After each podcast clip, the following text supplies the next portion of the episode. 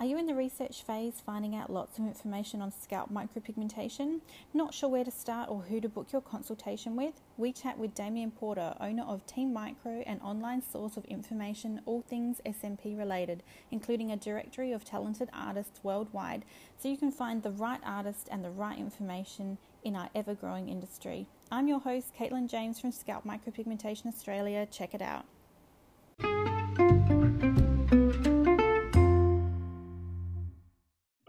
Everyone, Caitlin James here from Scalp Micropigmentation Australia, and welcome to our five minute fast facts on scalp micropigmentation interviews with pro artists series. Which um, today we're going to be having a guest speaker here.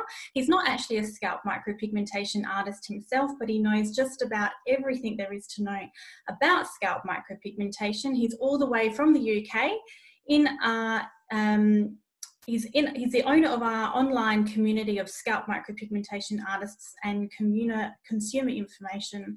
It's a company called Team Micro. Today we have with us Damien Porter. So welcome, Damien. Hi, thank you. Thank you very much for having me.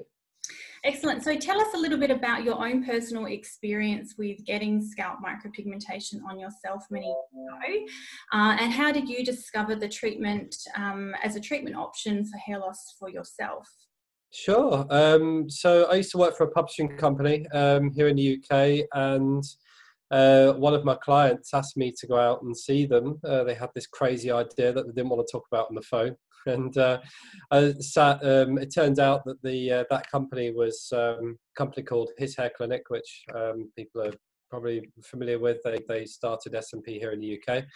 Um, and I thought it was a crazy, stupid idea, but they asked me to be the director of marketing. So um, I kind of got involved with the business. And in all honesty, I, I, wasn't particularly fussed about losing my hair, but I ran out of reasons not to. I mean, I was four years into the industry and I'd seen all these amazing transformations. And people kept saying, why didn't you get it done? And in the end, I didn't have a reason. I didn't have a good answer to that question. So I got it done. And um, I think it was probably a year after I got it done that I realised how much uh, how much better I felt.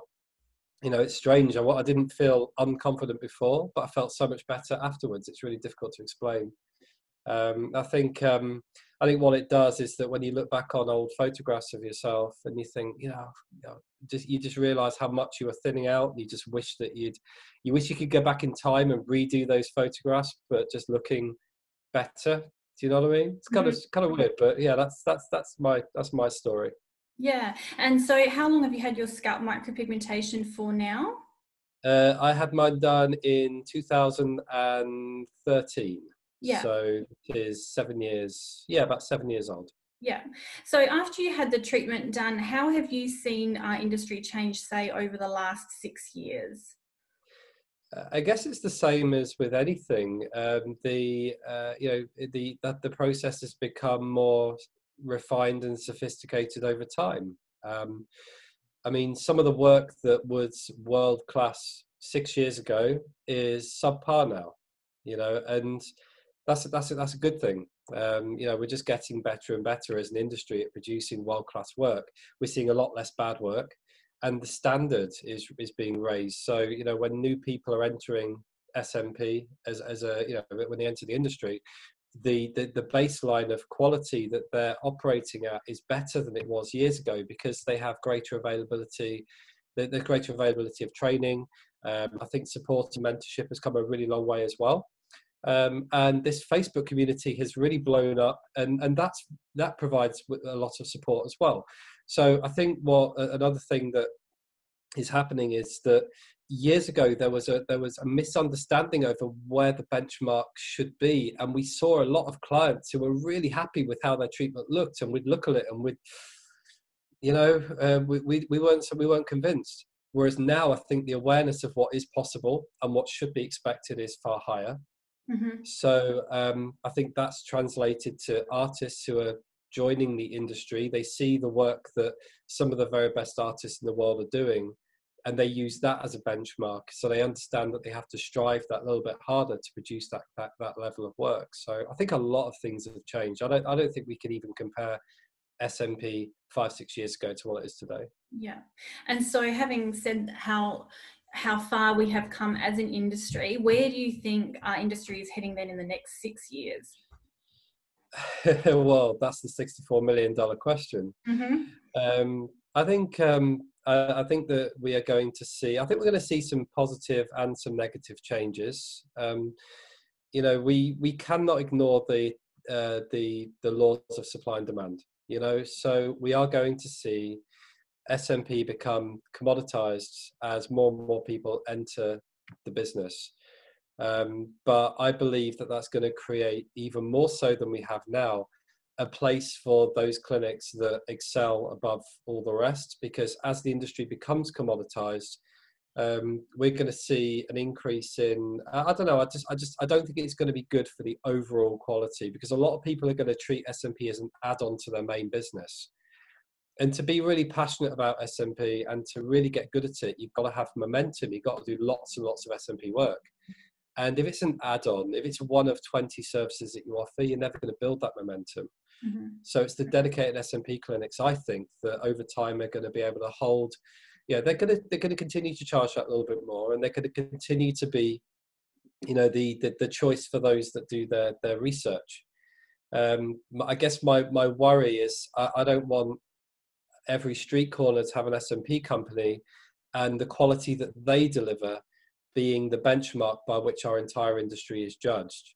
You know, because a lot of people get their head done because their friend or their father or their uncle or their colleague had it done and they think it's amazing and they they then make an inquiry themselves that's how a lot of clients come into business so we just want to hope that their friend or their colleague or their uncle or, their, or whatever had a good job um, you know because that's how we're going to hit the mainstream so i just i just hope that we're able to ensure that the standards remain high um, I don't think it's realistic to expect the industry to regulate itself in that way. I think the best of the best do do that, but as the industry expands, that's probably that's, that's, not going to happen as much.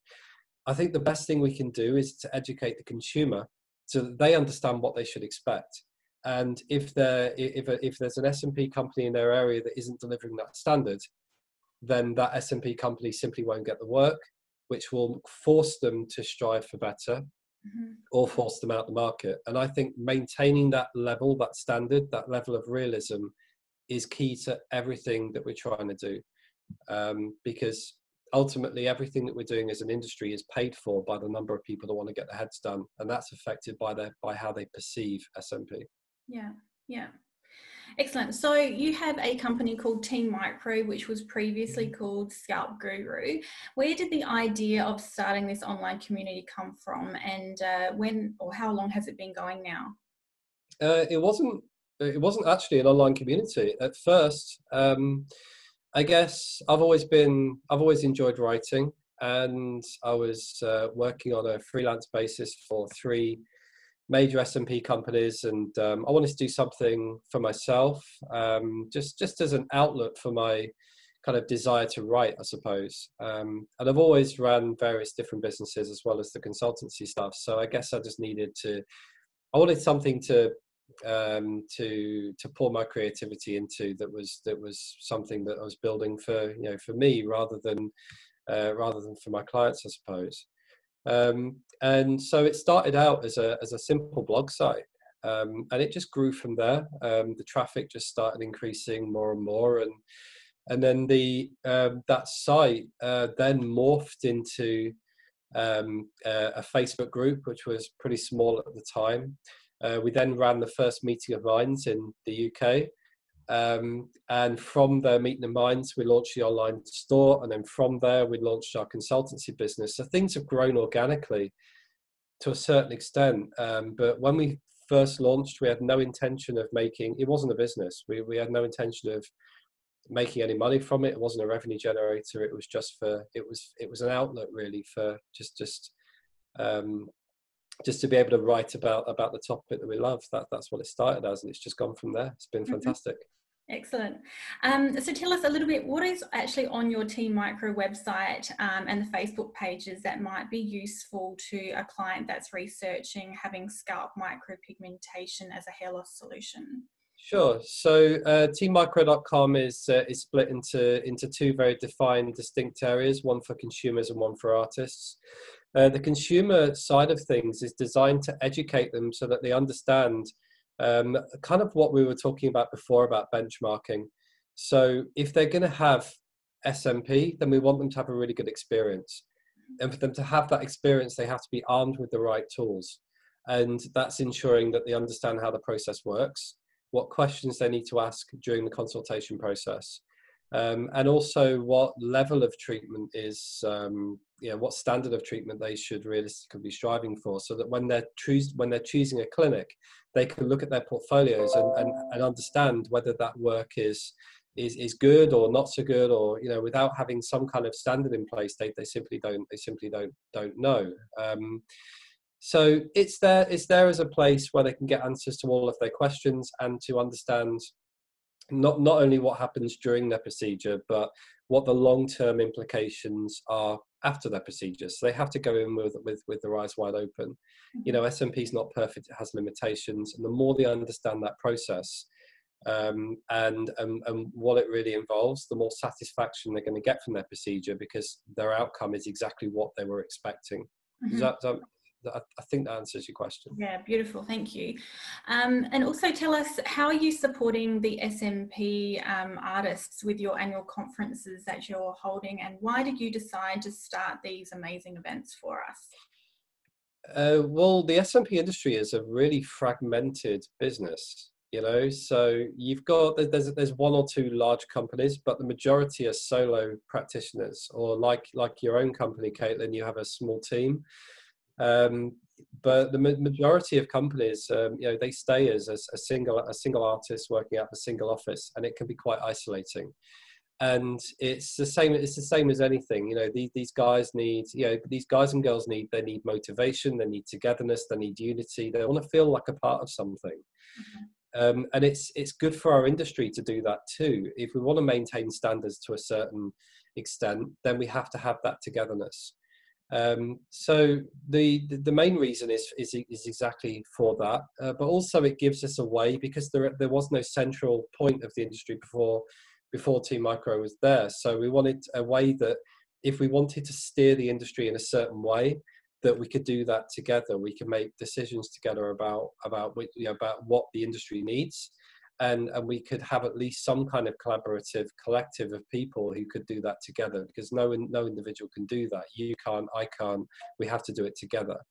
Um, so that's largely the reason. Um, as a second part of the answer to your question the reason we continued is because after our first event what we found was something something really remarkable happened. So we had an industry that was uh, everyone was kind of doing their own thing and people were very secretive and they didn't want to share the, what pigments they were using or what techniques they were using and everyone was very kind of defensive for want of a better way of putting it. Um, and uh, after the conference the first conference in leeds we didn't notice this straight away but about three or four months after we started people started saying hey you know uh, the, the, brits were going out to america to train and the americans were going to australia and the yeah the, the, the people from asia were coming to the uk it was all and what, what was happening was that people were making these little connections.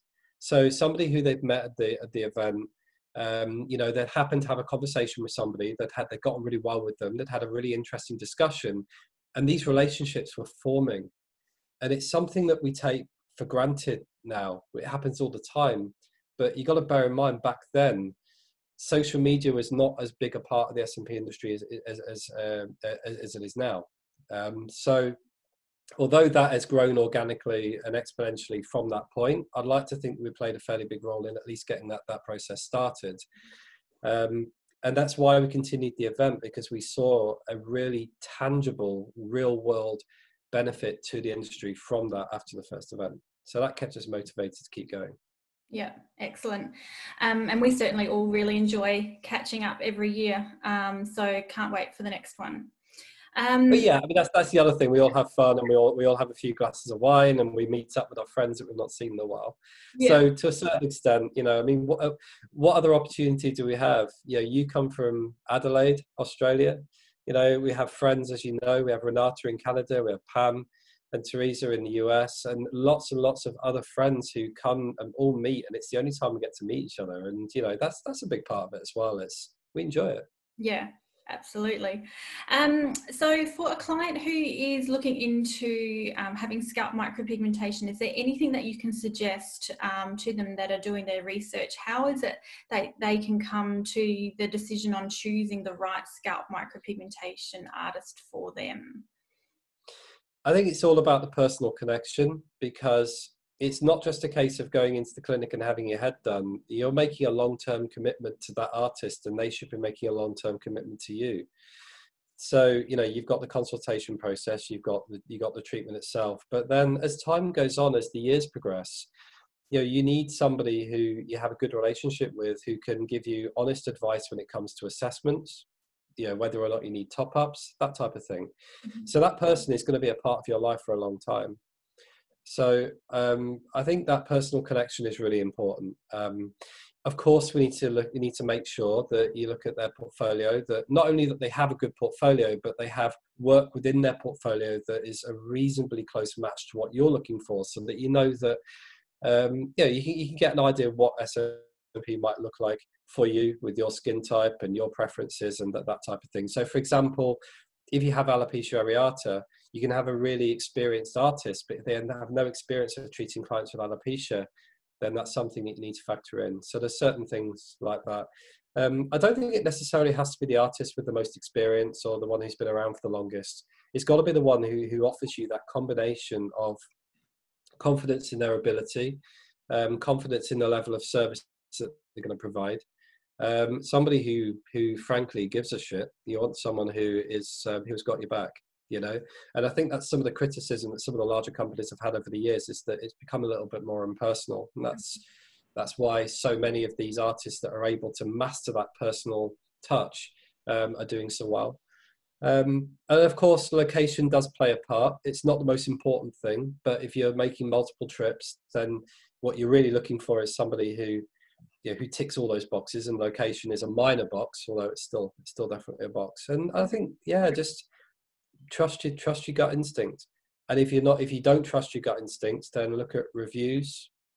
Um, have another conversation with, with with the artist that you're considering and be honest.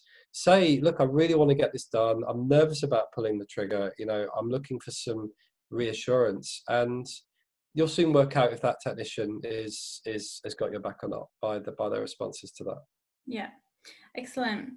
Well, there you have it. Thank you to the man dedicated to the cause from Team Micro all the way from the UK and for being on our five minutes fast facts pro scalp micropigmentation artist series.